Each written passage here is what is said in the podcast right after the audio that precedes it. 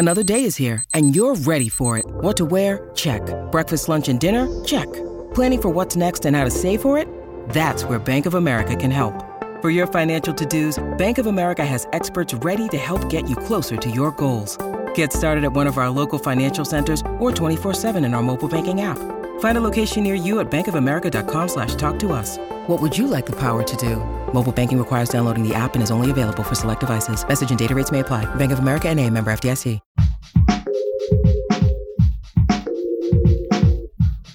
What if you could become a better person, not by working harder, but by taking one small step a day? And not because you're a bad person now, but because there's something inside you that's ready for more.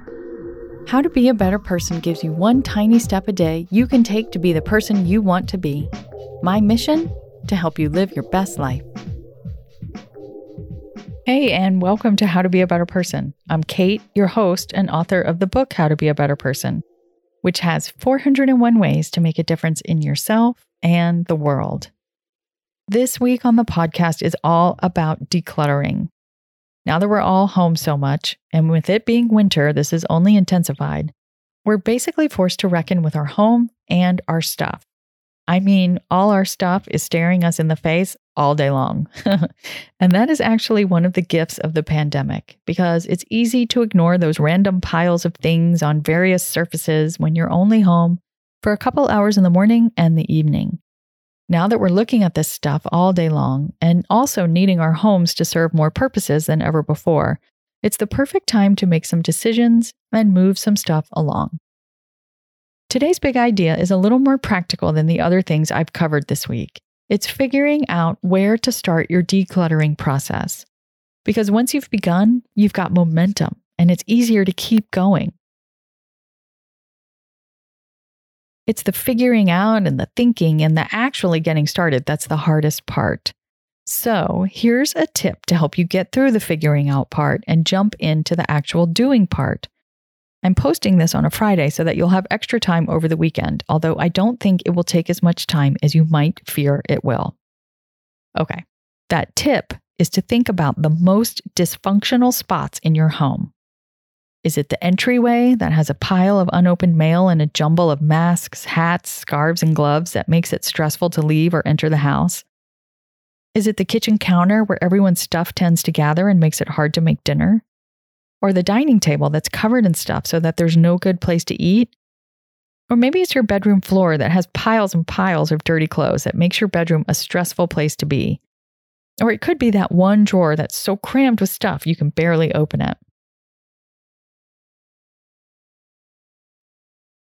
Whatever spot you think of, it should be somewhere that's impeding your daily vibe because it's just too cluttered to work.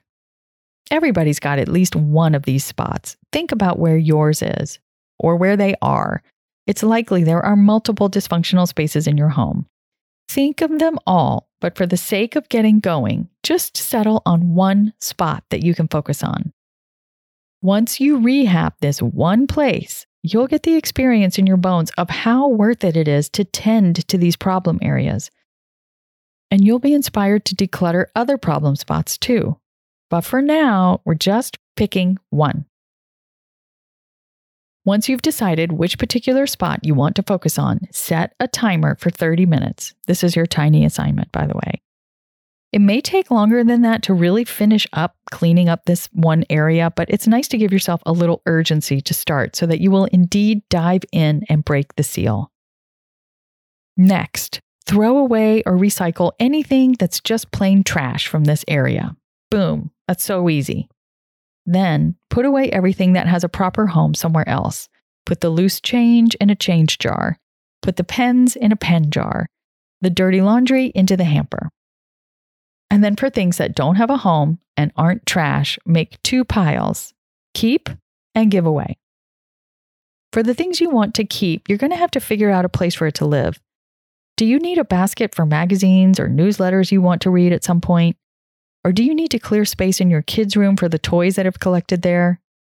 And for the things you don't want to keep, start a bag for things to go to the thrift store or one for things that you might want to give away on your local Buy Nothing Facebook group or other nonprofit.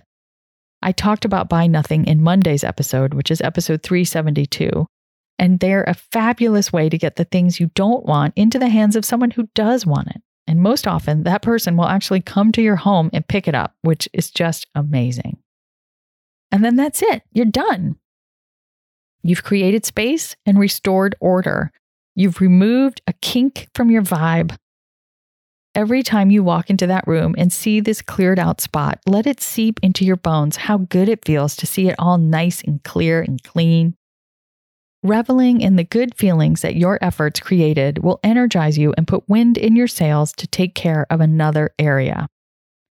And that framing is really helpful too, to take care of a space instead of calling it something like tackling it or taming it. Because that's what you're doing. You're tending to your home. You're tending to yourself because your home, as I talked about with Katie McCann on this Wednesday's interview, is really an extension of yourself. So taking care of your home is essentially taking care of yourself. It's nourishing and restorative, not punitive or violent, you know? It makes a difference in the energy that you bring to it. And when you change your energy, you change your results. Be sure to come back next week when I'm talking about rethinking self care to kind of continue on this theme. So have a great weekend and have some fun making some space. Thanks for listening to How to Be a Better Person. Our theme song is Left for Deadish by Junior85. The podcast is mixed by Sound Advice Strategies. If you liked what you heard in this episode, share it with someone you think would like it too. Your voice matters. Also, How to Be a Better Person has an official newsletter that sends the past seven episodes, a sneak peek of the week ahead, and one well chosen meme to your inbox every Saturday morning. Sign up at beabetterpersonpodcast.com and click on Get Podcast News. I also love to hear from listeners. I mean, I love it. Send me an email by clicking on the Contact Kate button at beabetterpersonpodcast.com. Tweet me at Kate Han, K A T E H A N, or find me on Instagram at Kate Hanley Author. I look forward to connecting with you.